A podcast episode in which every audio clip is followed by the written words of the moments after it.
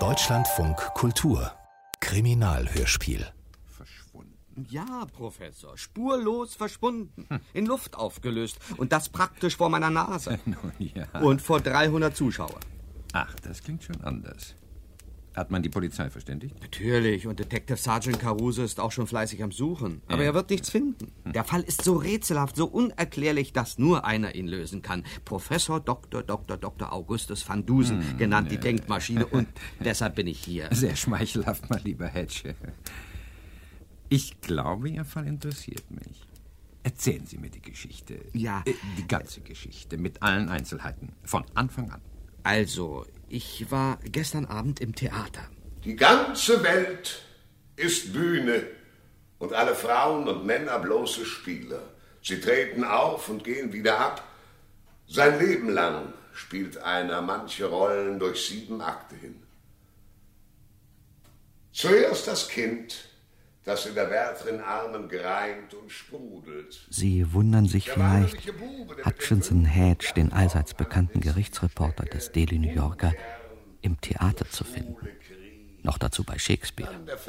Und sie fragen sich womöglich, ob ich mich der hohen Kunst verschrieben habe und Feuilletonist geworden bin. Da kann ich nur sagen, nicht die Bohne. Aber wenn sich der Mensch tagtäglich mit Mord, Totschlag und Brandstiftung, kurz mit den normalen Tatsachen des Lebens herumärgern muss, dann steht ihm ab und zu der Sinn nach was ganz anderem. Der letzte Akt, mit dem die seltsam wechselnde Geschichte schließt, ist zweite Kindheit, gänzliches Vergessen. Ohne Augen, ohne Zahn, Geschmack und alles.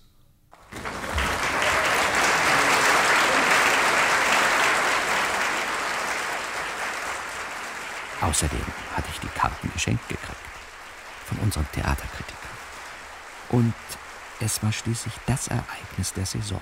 Die berühmten Shakespeare-Players aus England auf ihrer ersten und einzigen Amerika-Tournee mit Belinda Belmont in Wie es euch gefällt.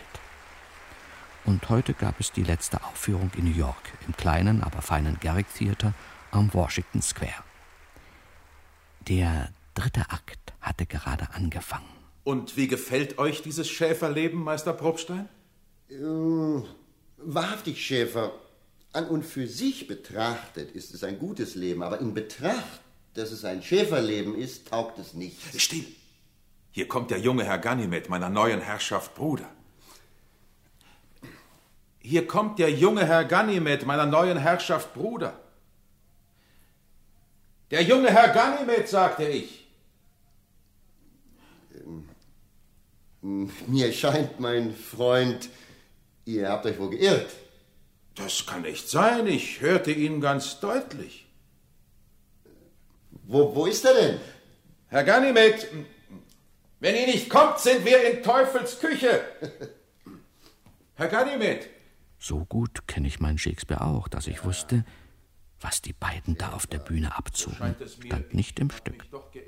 Irgendwas war los. Herr Ganymed kam und kam nicht. Ich sehe nichts. Wenn Sie, wie es euch gefällt, mal gesehen haben, dann wissen Sie natürlich, dass Herr Ganymed in Wirklichkeit eine Frau ist. Rosalind, die Tochter eines vertriebenen Herzogs.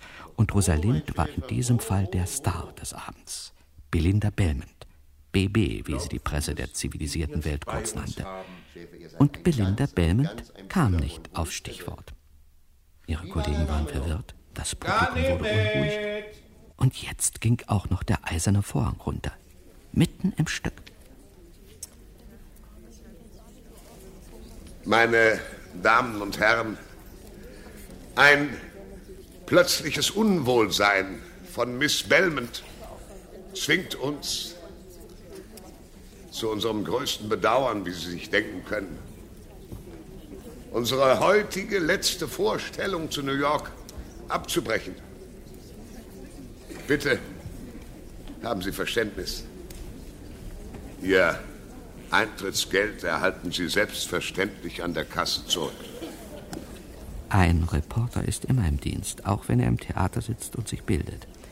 Ich verabschiedete mich, auch mit Bedauern, wie Sie sich denken können, von meiner reizenden Begleiterin, die im Übrigen keine Rolle in der Geschichte spielt, drängte mich durch die aufgeregten Zuschauer und marschierte mit vorgehaltenem Presseausweis hinter die Bühne. Und da stellte sich denn heraus, dass es sich bei Belinda Bellmans Unwohlsein eher um ein Nicht-Vorhandensein handelte. Jedes Fleckchen hinter der Bühne wurde abgesucht, aber, die berühmte Schauspielerin war und blieb spurlos verschwunden. Das ist die Situation, Professor. So. Hm. Und das nennen Sie also einen umfassenden Bericht. Tja. Sie mögen ein guter Journalist sein, mein lieber Hatche. Ich kann das nicht beurteilen, ich lese keine Zeitung. Aber als Wissenschaftler, speziell als Kriminologe, lassen Sie doch erheblich zu wünschen übrig. Yes. Wenn ich den Fall lösen soll, brauche ich mehr als ein Stimmungsbild aus dem gehobenen Kulturleben. Fakten, mein lieber Hedge. Präzise Informationen, wenn ich bitten darf. Zum Beispiel? Zum Beispiel, wie sieht Miss Belmont aus? Wie war sie gekleidet? Hm. Wann und unter welchen Umständen wurde sie zum letzten Mal gesehen? Ja. Welche Möglichkeiten gibt es, das Theater zu verlassen? Ist Ihnen bei der Suche irgendetwas Außergewöhnliches aufgefallen? Besaß Miss Belmont eine eigene Garderobe? Hatte sie... halt, halt, Professor, das reicht fürs Erste. Wie Sie meinen, dann beantworten Sie jetzt bitte meine Fragen. Eine nach der anderen, so präzise wie möglich. So präzise wie möglich, zu Befehl. Erstens Miss Belinda Belmont, eine der bekanntesten Schauspielerinnen Englands und der Welt, seit etwa zehn Jahren bei den Shakespeare Players. Alter? 34 äh, Jahre, offiziell, in Wahrheit ein paar Jährchen über 40. Aussehen? Groß, stattlich, eine majestätische Erscheinung, wie man so sagt. Hm. Für die Rosalindin, wie es euch gefällt, vielleicht schon ein bisschen zu majestätisch. Hm, ich verstehe. Kleidung? Der Rolle entsprechend natürlich. Das sagt mir wenig. Was trug Miss Belmont, als sie verschwand? Aber Professor, kennen Sie denn das Stück nicht? Mein lieber Hedge, ich bin ein Mensch des jungen 20. Jahrhunderts und ich bin es gern. Meine Welt sind die Naturwissenschaften, Physik, Chemie, Medizin, Technik und so weiter. Kultur ist für mich Zutat. Angenehmes Beiwerk des Lebens, Nebensache, wenn Sie wollen. Sobald es meine Zeit erlaubt, werde ich mich mit dem Stück wieder vertraut machen, denn ich nehme an, dass es für den Fall und seine Lösung von einer gewissen Bedeutung sein dürfte. Aber im Augenblick müssen Sie mir aushelfen, ausnahmsweise. Also, wie war Miss Belinda Belmont gekleidet? Sie trug eine kurze grüne Jacke, wenn ich mich recht erinnere, rotseidene Pluderhosen und hohe Stulpenstiefel. Hm, eine recht ungewöhnliche Aufmachung. Das hängt mit dem Stück zusammen, Professor. Sehen Sie, Rosalind verkleidet sich als Mann und flieht mit ihrer Freundin Celia in den Ardenner Wald. Ja, im Moment spielt das wohl keine Rolle. Weiter bitte. Wo und wann wurde Miss Belmont zum letzten Mal gesehen? Das kann ich Ihnen auf die Minute genau sagen. Gestern Abend hinter der Bühne habe ich nämlich gleich mit dem Inspizienten gesprochen. Was soll ich Ihnen sagen, Mr. Ähm, Hedge vom Daily New Yorker. Eben war sie noch hier, Mr. Hedge. Und jetzt ist sie weg. Mehr weiß ich auch nicht. Was meinen Sie? Hat Miss Belmont das Theater verlassen? Mitten in der Vorstellung? Kaum zu glauben, aber ich sehe keine andere Möglichkeit. Und warum? Was weiß ich? Vielleicht fühlte sie sich nicht gut? Schon im ersten und zweiten Akt hatte sie starke Kopfschmerzen. Migräne, darunter leidet sie seit Jahren. Vielleicht wusste sie vor Schmerzen nicht mehr, was sie tat. Ja, vielleicht. In der kurzen Pause nach dem zweiten Akt ist sie deshalb auch gleich in ihre Garderobe gegangen. Und da habe ich sie da noch gesehen. Aha. Wann war das? Da brauche ich nur meinen Zeitplan zu gucken. Äh, Vorhang auf zum dritten Akt. Genau 21.45 Uhr. Ja, höchstens eine Minute früher war ich vor der Tür von Miss Baymans Garderobe. Also 21.44 Uhr. Genau. Pfeift und quält. Miss Bayman, machen Sie sich bitte fertig für Ihren Auftritt. Der letzte Akt. Miss Belmont. wechselnde Geschichte schließt. Schon gut, Paul. Ich komme gleich. Ist Ihnen an Miss Belmont irgendwas aufgefallen? Aufgefallen? Hm. Nein, sie war ein bisschen blass unter der Schminke wegen ihrer Migräne. Sind Sie völlig sicher, dass es auch wirklich Miss Belmont war? Wer soll es denn sonst gewesen sein? Natürlich bin ich sicher. Ich kenne sie seit Jahren. 9.44 Uhr haben Sie sie also noch gesehen. Und ja. wann haben Sie gemerkt, dass sie verschwunden war? Na, bei Ihrem Stichwort. Äh, dritter Akt, zweite Szene. Und wann war das? Warten Sie mal. Ähm, 21.51 Uhr sagt der Schäfer, hier kommt der junge Herr Ganymed, Auftritt Miss Belmont. Und als Miss Belmont nicht auftrat? Raste ich sofort zu ihrer Garderobe, klopfte kurz an, riss die Tür auf, niemand da. Stehen Sie doch da nicht rum, stellen. Quatschen nicht mit irgendwelchen Zeitungspressen. Bewegen Sie sich, suchen Sie Miss Belmont. Unser Herr Regisseur.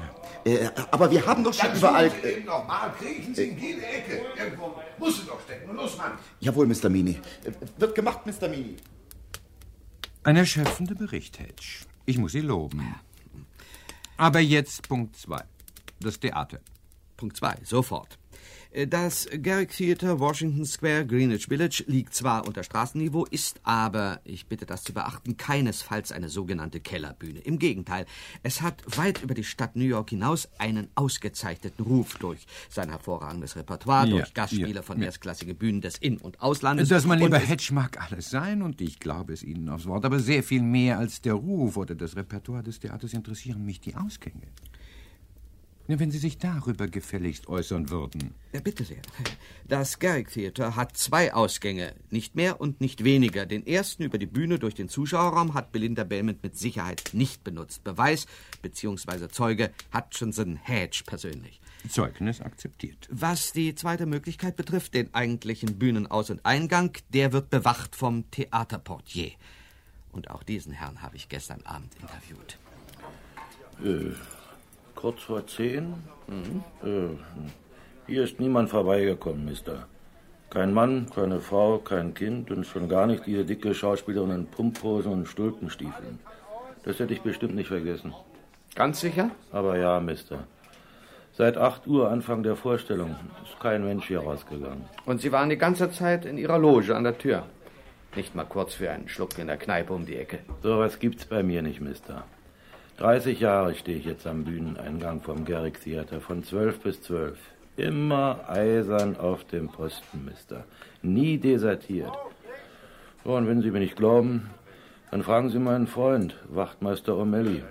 Der geht hier jeden Abend Streif und bleibt meist ein paar Minuten bei mir stehen und, und, und unterhalten wir uns noch ein bisschen. Ach, äh, heute Abend auch? Jawohl, Mister. Und äh, wann ist Ihr Freund gekommen? Oh, wie immer. Hm, Viertel vor zehn. Viertel vor zehn. Hm? Bis wann? Eben, eben ist er gegangen. Kurz bevor Sie aufgetaucht sind, Mister. Die Ausgänge kommen also nicht in Frage. Hm. Fenster? Gibt's praktisch nicht.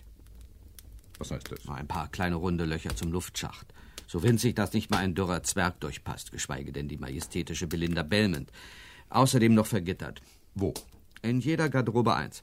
Haben Sie sich das Fenster in Miss Belmonts Garderobe genau angesehen? Aber sicher, Professor. Als Fluchtgelegenheit absolut unmöglich, glauben Sie mir. Ja, das muss ich wohl. Hm, Apropos Garderobe.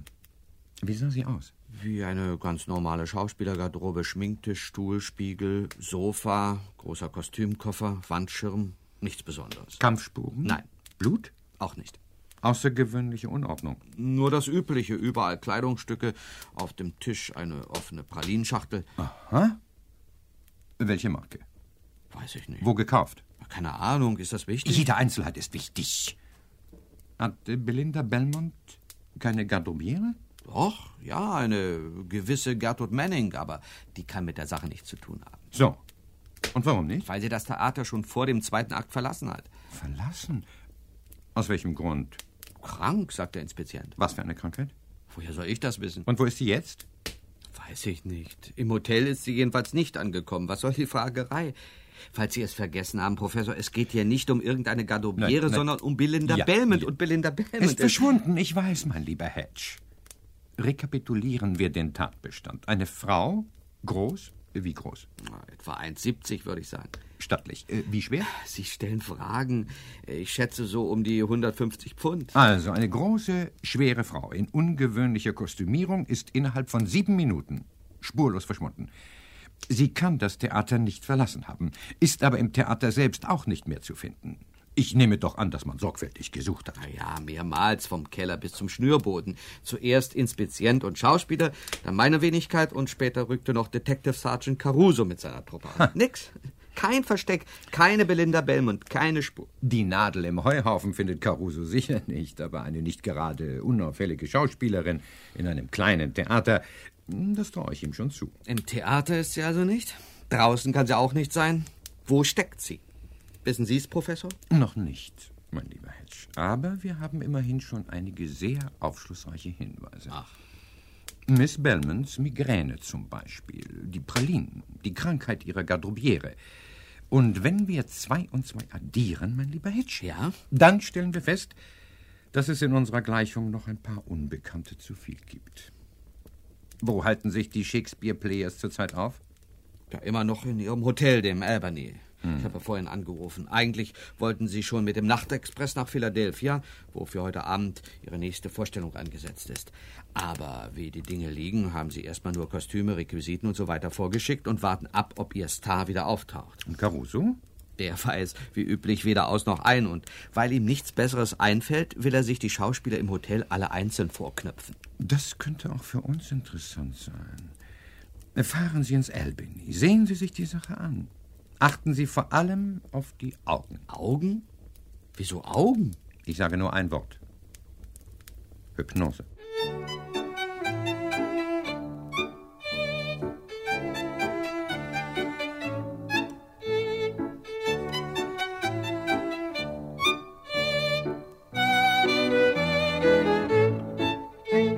Ich habe schon viel erlebt, aber dass man durch Hypnose einen Menschen unsichtbar machen und verschwinden lassen kann, das war mir neu.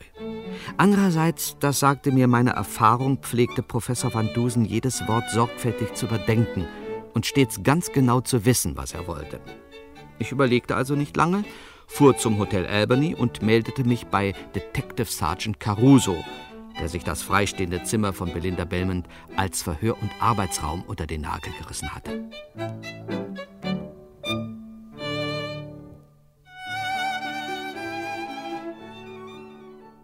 Sieh da, der große Hutchinson Hedge, König der Reporter. Freut mich, Sie so schnell wiederzusehen. Na no, ist Ihnen nicht gut, Caruso? So eine liebevolle Begrüßung bin ich von Ihnen gar nicht gewöhnt. Bilden Sie sich bloß nichts drauf ein. Aber natürlich, Sie meinen nicht Hutchinson Hedge als solchen, Sie meinen den Abgesandten des Professors. Bei einem dermaßen verzwickten Fall sind Sie wohl ganz froh, den größten Amateurkriminologen unserer Zeit im Hintergrund zu haben. Stimmt's, Caruso? Sie reden zu viel, Hedge. Sie reden immer zu viel. Das bringt der Beruf so mit sich. Äh, Wie ist es? Kann ich bleiben? Von mir aus setzen Sie sich aufs Sofa, hören Sie zu. Aber merken Sie sich eins, das ist mein Verhör. Ich stelle die Fragen. Und Sie bleiben stumm, auch wenn es schwer fällt. Und dann ging's los. Als erster zum Verhör gerufen wurde Walter Mason, der in Wie es euch gefällt den Narren gespielt hatte. Ein blasser junger Mann mit Sommersprossen und roten Haaren. Außerdem hatte er, und das würde Professor Van Dusen sehr interessieren, den durchdringenden, fast stechenden Blick und die erweiterten Pupillen des praktizierenden Hypnotiseurs. Die Pralinen? Ja, die sind von mir. Und das geben Sie so ohne weiteres zu. Ja, warum denn nicht? Jeden Abend kaufe ich eine Schachtel Pralinen und stelle sie in ihr Fach. Was ist denn dabei? Und überhaupt, was geht das eigentlich die Polizei an, Herr Unser Wachtmeister? Labor hat die Pralinen aus Miss Bellmans Garderobe untersucht. Und? Was haben Sie gefunden? Gift, Mr. Mason. Gift? Reines Strychnin in jeder Praline. Und das, mein lieber Mr. Mason, geht die Polizei sehr wohl etwas an. Das kann doch nicht sein. Fünf Pralinen fehlen. Und Miss Bellman fehlt auch. Haben Sie sie vergiftet? Ich? Was Belinda vergiftet? Niemals. Ich verehre sie, ich bete sie an. Sie ist eine begnadete Schauspielerin. Sie ist die schönste Frau der Welt. Ich liebe sie. So, Sie lieben Miss Bellman. Ja. Und Miss Bellman liebt Sie auch, oder? Ähm, die, die anderen würden es Ihnen doch erzählen. Da kann ich es Ihnen lieber gleich selbst sagen. Nein, sie liebt mich nicht. Aha. Sie macht sich nichts mehr aus mir. Sie sieht mich nicht mal an. Sie hat nur noch Augen für diesen, diesen, diesen, diesen McNeil, unseren jugendlichen Helden. Aber meine Pralinen, die nimmt sie immer noch. Und deshalb sieht die Sache gar nicht gut für Sie aus, Mr. Besen. Sie können gehen. Aber bleiben Sie im Hotel und halten Sie sich zu unserer Verfügung. Das klassische Motiv enttäuschter Liebe. Strychnin in seinen Pralinen und hypnotische Augen. Sehr verdächtig. Finden Sie nicht auch? Allerdings erklärt das alles noch immer nicht, wie und wohin Belinda Belmont verschwunden war. Darüber konnte möglicherweise die Darstellerin der Celia Auskunft geben, die als nächste an der Reihe war. Miss Diane Warwick, 25, zierlich von Figur und hübsch von Gesicht, trotz ihrer scharf blickenden, kalten Augen. Die Rosalind ist eigentlich meine Rolle. So? Aber Belinda Belmont nutzt natürlich jede Gelegenheit, als junges Mädchen auf der Bühne zu stehen. Und weil es bei uns immer nach ihrem Kopf gehen muss, zwängt sie ihre fetten Falten in zu enge Hosen und mimt die zarte Jungfrau Puh, zum Lachen. Ihren Ausführungen, Miss Warwick, entnehme ich, dass Miss Belmont Ihnen nicht ausgesprochen sympathisch ist. Nicht sympathisch? Ich kann sie nicht ausstehen. Die großen Rollen, die guten Rollen sind nur für sie. Und ich muss nehmen, was übrig bleibt. Dabei ist sie höchstens eine zweitklassige Schauspielerin. Dass sie sich nicht schon längst von der Bühne zurückziehen musste, liegt doch nur daran, dass die meisten Zuschauer dumm sind und die meisten Kritiker blind oder scheintot. Und dass sie unseren Direktor um den Finger wickeln kann. Haben Sie eine Ahnung, was mit Miss Belmont geschehen sein könnte? Nicht die mindeste. Und es interessiert mich auch nicht. Von mir aus soll sie wegbleiben. Dann spiele ich in Philadelphia die Rosalind und kann endlich mal zeigen, was in mir steckt.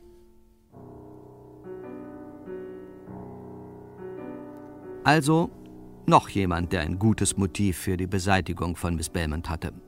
Andererseits erwies es sich beim Verhör der übrigen Schauspieler, dass Miss Warwick mit ihrer Meinung durchaus nicht allein stand. Belinda Belmont war allgemein unbeliebt. Auch Herbert McNeil, zur Zeit ihr ständiger Begleiter, pflegte auf diese Weise wohl mehr seine Karriere als sein Gefühlsleben. Kurz Klatsch, Neid, Eifersucht, Intrigen in Fülle, aber kein echter Hinweis, keine heiße Spur. Interessanter wurde es erst wieder, als der letzte Mohikaner antanzte. Schauspieler und Regisseur John Meany, der melancholische Jacques, in Wie es euch gefällt. Ein ältlicher Jüngling mit einem verlebten Gesicht, dem man gerade noch ansehen konnte, dass sein Besitzer einstmals zur Gilde der schönen Männer gehört hatte. Ich weiß zwar nicht, warum ich ausgerechnet Ihnen das erzähle, Herr Wachtmeister, aber, aber glauben Sie mir, auch wenn Sie es nicht kapieren, eine moderne Regieauffassung im Theater durchzusetzen ist schwer. Schwer, sehr, sehr schwer. Was hat man denn schon für Stücke? Shakespeare und Konsorten. Ich bitte Sie. Überhaupt die Autoren, nicht? Schreiben irgendwas hin. Denken nicht im Traum an die Regie. Und hinterher beschweren Sie womöglich noch. Und dann die Schauspieler. Ich kann Ihnen sagen, Herr Wachtmeister. Detective Sergeant Mr. Meany. Wie? Der Wachtmeister steht an der Ecke und regelt den Verkehr. Der Detektiv klärt Verbrechen auf. Ein Riesenunterschied. Detective Sergeant sind Sie also. Ja, jetzt haben Sie es erfasst. Und klären Verbrechen auf? Das ist mein Beruf. Dann erklären Sie doch mal ganz fix auf, wo die Belmont steckt, ne? Nur los, zeigen Sie mal, was Sie können. Mr. Meany. Ja, ja, nichts für ungut, Herr Wachner. Detective Sergeant, wollte ich sagen. Wo war ich denn bestehen? Achso, ja, ach ja, die Schauspieler. Auf der Bühne machen sie alles Mögliche. Nur nicht das, was sie sollen. Oh, und am schlimmsten war diese Belinda Bellman. Keine Rücksicht auf meine Regie. Immer vor an die Rampe und losgewollt. So was von eitel. Das können Sie sich nicht vorstellen, Herr Wachtmeister. Detective Sergeant! Und, und kann man was dagegen tun? Nein, man kann nicht. Man kann nicht. Unser verehrter Herr Direktor, wegen starker Neigung zur Seekrankheit nicht mit über den großen Teich geschwommen, um den wilden Amerikanern ein bisschen Kultur zu bringen. Entschuldigung, was meinst du gemeint? Unser verehrter Herr Direktor, Direktor, Gott schütze ihn, ist diesem Weibsbild hörig, ganz und gar hörig. Es ist ein Wunder, Herr Wachtmeister, ein richtiges Wunder, wenn man trotz all dieser Widerstände hier und da noch eine große Idee realisieren kann. Waren Sie im Theater? Haben Sie es gemerkt? Haben Sie ihn gesehen, den echten Baum im Ardennerwald? Archaisch, Herr Wachtmeister. Oder manch anarchisch, oder, oder Beißner, ist ganz egal.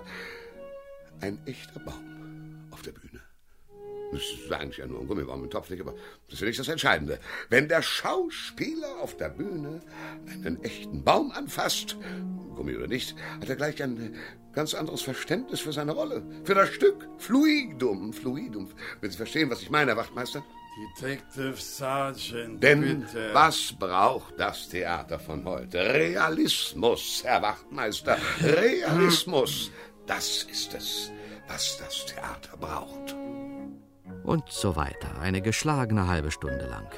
Übrigens war auch Minis Blick wie der von Mason und Diane Warwick stark hypnoseverdächtig. Also drei mögliche Kandidaten für ein Verbrechen, von dem man nicht mal wusste, ob es überhaupt ein Verbrechen war.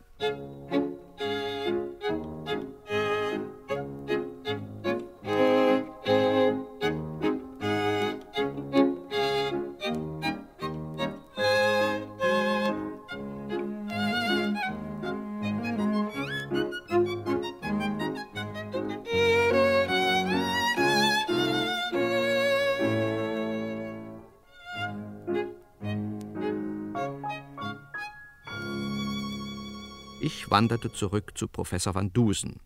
Vielleicht konnte er mit den neuen Informationen was anfangen. In der Tat, Hedge.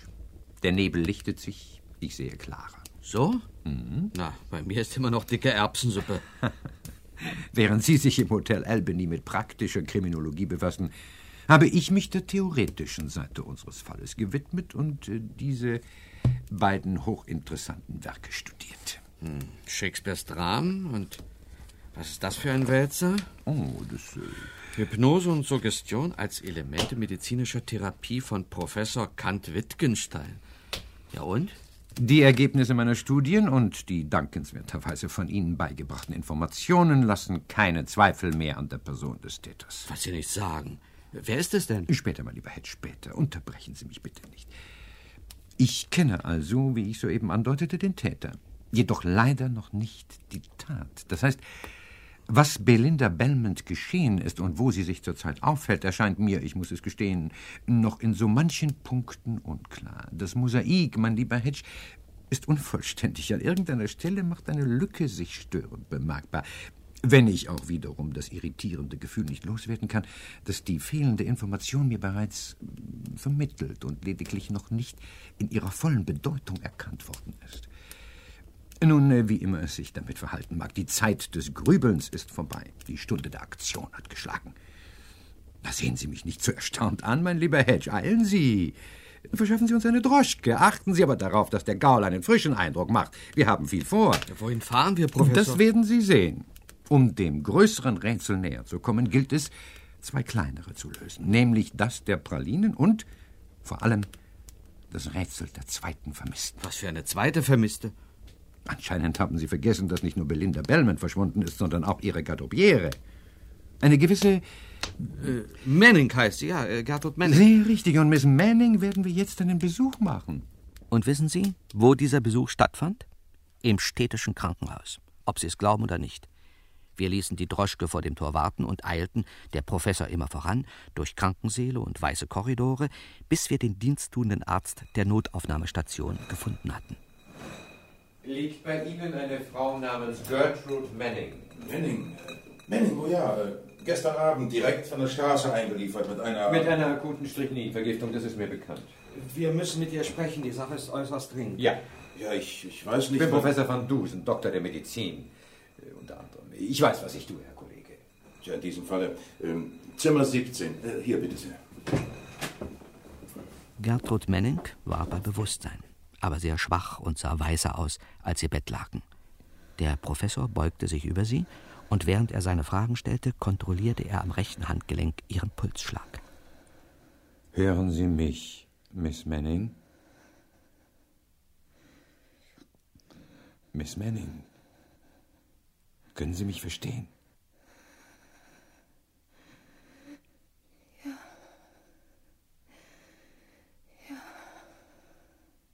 Wie viele Pralinen haben Sie gegessen? Verstehen Sie mich? Wie viele? Ja. Zwei. Zwei Pralinen. Ja. In der Zeit, als Sie noch im Theater waren, hat da Miss Belmont auch von den Pralinen gegessen? Nein. Danke, Miss Manning. Kommen Sie, Hedge. Wir müssen weiter. In einer knappen Viertelstunde waren wir am Bühneneingang des Garrick Theater, wo der wackere Portier schon Post bezogen hatte. Äh, ja, Mister, das sind die Fächer für Post- und Blumensträuße und so. Jeder Schauspieler, der bei uns auftritt, hat eins. Wo ist Miss Bellmans Fach? Ähm, äh, hier, Mister, um die Ecke. Aha. Äh, können Sie sich erinnern, ob gestern eine Schachtel Pralinen für Miss Belmont abgegeben wurde? Ja, klar, Mister, von diesem Rothaarigen. Äh, warten Sie mal, äh, Mesen heißt er, glaube ich. Jeden Abend kam er damit an. Und Sie haben sie in Miss Belmonts Fach gelegt? Na sicher. Wann war das? Ja, so gegen sechs gestern Abend. Gegen sechs? Ja, dieser, dieser Mesen kam immer schon äh, um sechs, vor allen anderen. Vor allen anderen? Ja, habe ich doch gesagt, Mister. Damit das ganz klar ist. Alle übrigen Mitglieder der Shakespeare Players kamen erst nach Mr. Mason. Ja, doch. Äh, Entschuldigung, Mister. Habe gestern Überstunden gemacht und Ja, nicht richtig ja. ausgeschlafen. Äh, Überstunden? Gestern Nacht? Was haben Sie da gemacht? Nach zwölf habe ich noch geholfen, die Kostümkoffer zum Bahnhof zu bringen. Und die hatten ihr Gewicht, Mister, das kann ich Ihnen sagen. Besonders der aus Miss Bellmans Garderobe. Aber ja, doch, das ist es. Das ist was? Das fehlende Mosaiksteinchen, Hedge. Das Bild ist komplett. Wo befindet sich das nächste Postamt? Ich muss ein Ferngespräch führen. Dringend. Es geht um Leben und Tod. Nach einem längeren Telefonat fuhren wir weiter zum Hotel Albany, unserer letzten Station, wie Van Dusen sagte. Hier sollte der Fall aufgeklärt und der Täter, was immer er auch getan haben mochte, zur Verantwortung gezogen werden. Vorher aber sprach der Professor mit Caruso, so leise, dass ich nichts verstehen konnte. Dann rief Caruso vier Mitglieder der Shakespeare Players in sein Zimmer, und als alle versammelt waren, postierte er sich wie üblich an der Tür. Van Dusen stand, anscheinend in Gedanken verloren, am Fenster, und neben ihm harrte ich der kommenden Dinge. Vor uns die vier, Zuhörer und Verdächtige zugleich. Celia alias Diane Warwick, Mason, der Pralinenspender, der geplagte Inspizient und Regisseur Mini, der natürlich als erster das Wort ergriff. Herr Wachtmeister, ich protestiere. Man hält uns hier sinn- und grundlos fest gegen unseren Willen. Das ist beleidigend, Ehrenkeiten, Geschäftsschädigen. Wir müssen heute Abend auftreten, Herr Aber Wachtmeister. es- Die gebildete Welt von Philadelphia, falls es überhaupt gibt.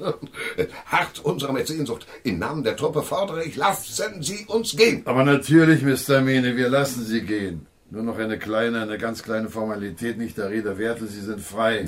Können auf der Stelle beziehungsweise mit dem nächsten Zug nach Philadelphia aufbrechen. Das will ich auch hoffen. Wer ist denn der Mann da? Meinen Sie mich? Nein, nein, Sie, Sie, Sie kennen ich aus dem Zeitungsschmierer. Nein, ich meine den Kleinen da am Fenster. Man hat ihn mir nicht vorgestellt. Unverzeihlich, Mr. Mini. Darf ich das nachholen? Der Kleine am Fenster hat einen Namen, den man, glaube ich, auch in England kennt und schätzt. Van Dusen. Professor Dr. Dr. Dr. Augustus van Dusen, genannt die Denkmaschine. Oh, gewiss sehr erfreulich. Nur Ich verstehe nicht, was hat Professor van Dosen mit uns zu schaffen? Das, Mr. Mini und äh, Miss Warwick, Mr. Mason und Mr. Äh, Elton ist mein Name. Paul Elton, wenn Sie gestatten. und Mr. Elton. Das wird Professor van Dusen Ihnen gleich selbst sagen. Bitte, Professor. Wie ich sehe, meine Herrschaften, kennen Sie meinen Namen und wohl auch meinen bescheidenen Ruf als Wissenschaftler. Vermutlich aber kennen Sie nicht das Steckenpferd, dem ich einen Teil meiner leider sehr spärlichen Freizeit widme. Ich meine die Kriminologie, die Lehre von der Aufdeckung der Verbrechen. Und einzig und allein der Amateurkriminologe van Dusen ist es, der Ihnen hier und jetzt gegenübersteht. Der Fall der verschwundenen Belinda Belmont, meine Herrschaften, enthält bei all seiner grundlegenden Simplizität doch gewisse Züge, die dem ernsthaft kriminologisch Interessierten Neues und Anregendes zu bieten vermögen. Eine Frau, eine große, eine schöne, eine stattliche Frau, eine bekannte Schauspielerin, verschwindet während einer Theateraufführung aus ihrer Garderobe. Lustig, wie mein Freund Hetz sich ausdrückt, in Luft auf, ohne eine Spur zu hinterlassen. Insofern zweifellos eine reizvolle Aufgabe. Ja? Äh, Moment. Für Sie, Professor. Ferngespräch aus Philadelphia. Ah ja, richtig. Entschuldigen Sie. Äh, Danke, Caruso. Hier spricht Professor van Dusen. Ja? Ah, das dachte ich mir. Sehr schön. Ausgezeichnet. Ja, ja, ich bin ganz Ihrer Meinung. Danke. Meine Herrschaften, bevor ich mit meiner Analyse fortfahre, freue ich mich, Ihnen Folgendes mitteilen zu können. Miss Belinda Belmont ist am Leben. Und in Sicherheit. Was? Wissen Gott sei? Dank. Es geht ihr den Umständen entsprechend gut. Sie befindet sich zwar noch im kataleptischen Zustand, man ist aber bereits bemüht, sie zu erwecken. In wenigen Tagen wird sie wieder im Vollbesitz ihrer Gesundheit sein. Und nun, meine Herrschaften, nach dieser hocherfreulichen Nachricht. äh, Nicht so schnell, Professor. Kataleptischer Ja, Zustand. ja, ja. Was soll denn das heißen? Äh, Damit bezeichnet der Fachmann einen durch Hypnose herbeigeführten Tiefschlaf. Und wie ich schon in einem frühen Stadium erkannte, ist Hypnose das Stich- und Schlüsselwort des gesamten Falles. Wie, meine Herrschaften, kam ich zu dieser Erkenntnis? Durch die Kombination aller vorliegenden Fakten und Umstände. Zwei plus zwei gibt vier. So ist es. Nicht nur einmal, sondern immer. Und daher auch in diesem Fall. Was lag vor, meine Herrschaften? Miss Belmont war verschwunden. Durch die Ausgänge oder das Garderobenfenster konnte sie das Theater nicht verlassen haben. Sie war auch nicht gewaltsam entführt bzw. versteckt worden. Es gab weder Blutspuren noch irgendwelche Anzeichen eines Kampfes.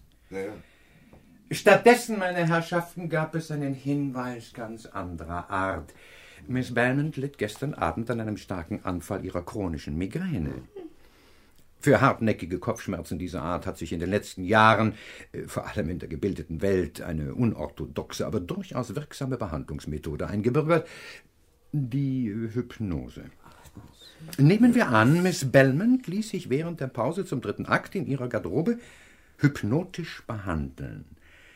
War es da nicht denkbar, dass sie unter dem Einfluss des äh, vorläufig unbekannten Hypnotiseurs zu ebenfalls noch unbekannten Handlungen veranlasst wurde, die ihr Verschwinden verursachten? Nur eine Hypothese, ich gewiss zu. Doch eine Hypothese, die vieles erklärt. Aber die Pralinen. Ja, und die vergiftete Garderobiere. Nichts überstürzen, meine Herrschaften, bitte. Schritt für Schritt. Langsam, aber sicher. So geht der Logiker vor. Aus der Schachtel mit den vergifteten Pralinen, die Miss Belmont zugedacht war, allem Anschein nach von Mr. Mason. Das ist nicht wahr. Niemals würde ich so etwas tun. Ich sagte allem Anschein nach. Eine Nuance, die ich zu beachten bitte. Aus der Pralinenschachtel also bediente sich zunächst Miss Belmonts Garderobiere, Gertrud Manning. Sie aß, wie ich feststellen konnte, zwei der fünf fehlenden Strychnin-Pralinen. Drei waren verschwunden. Wie Miss Belmont.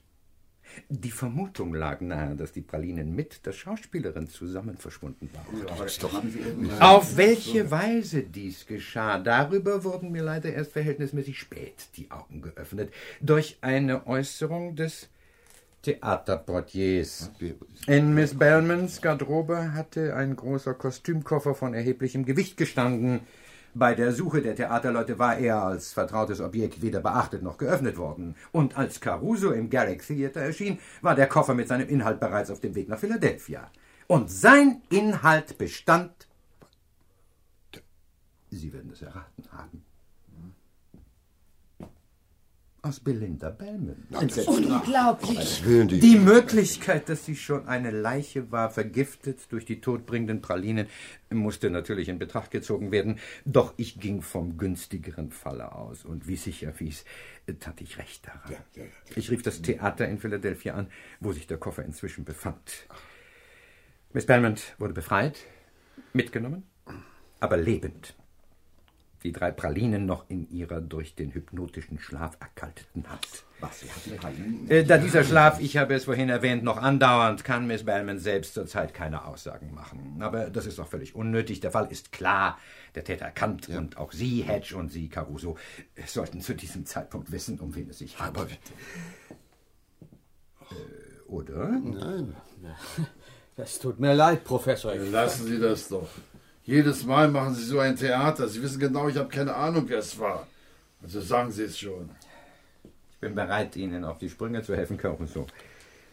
Der Schuldige befindet sich in diesem Raum. Hier bei uns. Ja, denn, Miss Warwick, Was? Mr. Meany? Ich, ich, Mr. Mason? Nee, also. Sie sind alle drei verdächtig. Unter Ihnen ist der Täter zu finden. aber ich weiß es bestimmt nicht. Ich protestiere. Herr Professor, ich protestiere. Jeder von Ihnen hat ein Motiv. Und was noch wichtiger ist, jeder von Ihnen ist, wie Form und Ausdruck Ihrer Augen zeigen, hypnotisch begabt. Und wahrscheinlich haben Sie alle mit dieser Ihrer Begabung experimentiert, nicht wahr? Ja, ab und das zu. müssen na, Sie na, erst und, mal na, beweisen. und- Niemals. Besonders verdächtig war von Anfang an Mr. Mason. Ich bitte Sie. Von ihm stammten, so schien es wenigstens bei oberflächlicher Betrachtung, die vergifteten Pralinen. Ich hab's doch schon mal gesagt, das war ich nicht. In meinen Pralinen war kein Strychnin. Und mit Wie dieser Behauptung, Mr. Mason, könnten Sie durchaus recht Ja. haben. Denn bei intensiveren Nachforschungen meinerseits ergab es sich, dass jedes andere Mitglied der Truppe die Möglichkeit hatte, ihre Pralinen gegen vergiftete auszutauschen. Aber hören Sie mal, können Sie, Mr. Mason, legten jeden Abend in Miss Belmonts Fach eine Schachtel Pralinen Ja, derselben ja, Marke. ja, ja. Und sie kamen regelmäßig vor allen anderen Schauspielern ins Theater. Ja, immer, Das immer. war Das allgemein ein bekannt. Grundsatz. Endgültig entlastet aber wurden sie, Mr. Mason, durch einen noch größeren, als ich es bin, durch William Shakespeare. Das verstehe ich jetzt nicht. In nur sieben Minuten wurde Miss Belmonts Verschwinden in Szene gesetzt. Noch um 21.44 Uhr sprach sie mit Mr. Elton. Und um 21.51 Uhr erschien sie nicht auf Stichwort. Ja, das stimmt. Ja. Den allergrößten Teil dieser Zeit standen Sie, Mr. Mason, auf der Bühne als Probstein danach. Ja, ja. Schlagen Sie nach bei Shakespeare, wie es euch gefällt. Dritter Akt, zweite Szene. Das stimmt auch. Es war Ihnen daher völlig unmöglich, Miss Belmont zu hypnotisieren und in den Kostümkoffer zu Na, praktizieren. na, na, bitte, sag ich doch. Äh, nun zu Ihnen, Miss Warwick. Wollen Sie etwa behaupten, dass ich, Ich behaupte lediglich, und damit, Miss Warwick, werden Sie sicher einverstanden sein, dass auch Sie für die Tat nicht in Frage kommen. Denn in der fraglichen Zeit hielten Sie sich in den Kulissen auf und warteten auf Ihr Stichwort. Mr. Elton wird das bestätigen. Oh ja, Silvias Auftritt im dritten Akt ist gleich nach dem Auftritt von Rosalind. Das Ja, heißt, ja, von Miss ja. Belmont. Und wo waren Sie, Mr. Mini? Ja, ich, äh, Sind Sie plötzlich stumm geworden? ich, äh, Dann werde ich für Sie antworten. Sie spielen die Rolle des Jack und treten daher im dritten Akt erst viel später auf. Ähm, äh, 22.17 Uhr. Äh, danke, Mr. Elton. Das heißt, von allen Verdächtigen standen nur Sie zur Zeit der Tat weder auf noch an der Bühne, Mr. Meany. Sie waren in Belinda Belmonts Garderobe. Sie sind der Täter. Sie sind der Einzige, der es gewesen sein kann. Darum müssen Sie es gewesen sein. Da kann doch keine Fliege was tun. Das ist doch lächerlich. Soll ich ihm Handschellen verpassen, Professor? Das wird nicht nötig sein, Caruso. Mr. Meany ist ungefährlich. Ungefährlich, aber er hat doch versucht, Belinda Belmont umzubringen. Ja, eben darum. Folgendes geschah gestern Abend in Miss Belmonts Garderobe. ihre Schmerzen schwinden. Sie fühlen sich wohl. Ihr Kopf wird leicht und frei. Ihre Schmerzen schwinden. Sie sind willenlos. Sie gehorchen mir. Sie tun, was ich befehle. Sie stehen auf. Sie gehen zum Tisch. Sie nehmen eine Praline aus der Schachtel. Sie essen. Nein, nein, nicht vor meinen Augen. Kann es nicht mit ansehen. Ich kann nicht. Ich will es nicht. Ich will nicht. Nein. Machen wir es anders.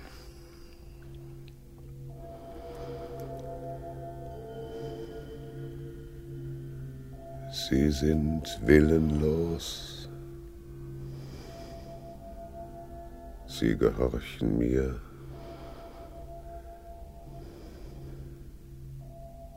Sie werden den großen Kostümkoffer öffnen. Sie werden sich in den Koffer begeben.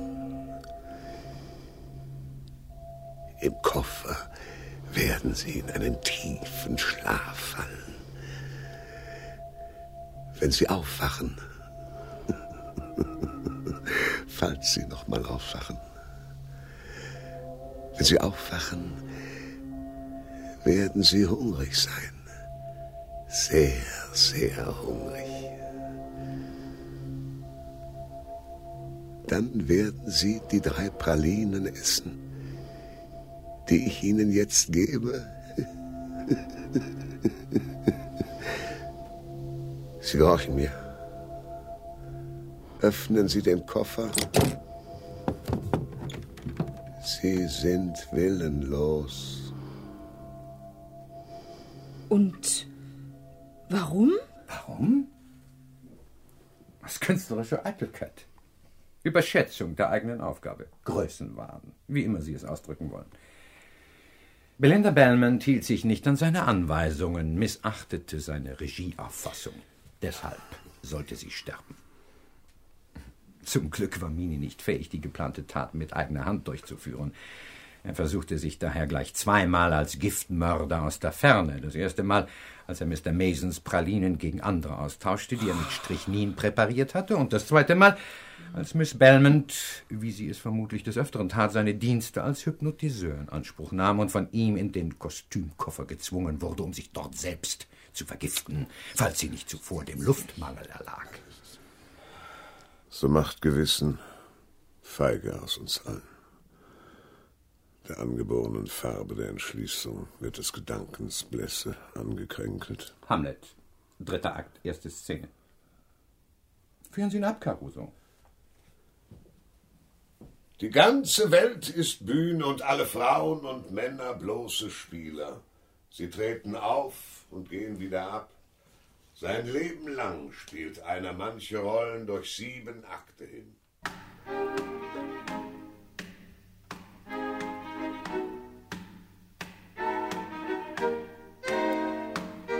Überflüssig zu sagen, dass Belinda Bellman später die geniale Rekonstruktion des Professors in allen Punkten bestätigte. John Meany wurde nicht vor Gericht gestellt. Man verbrachte ihn an ein streng gesichertes Sanatorium, wo er noch heute Besucher und Wärter mit endlosen Vorträgen über die Genialität seiner Regieauffassung langweilt.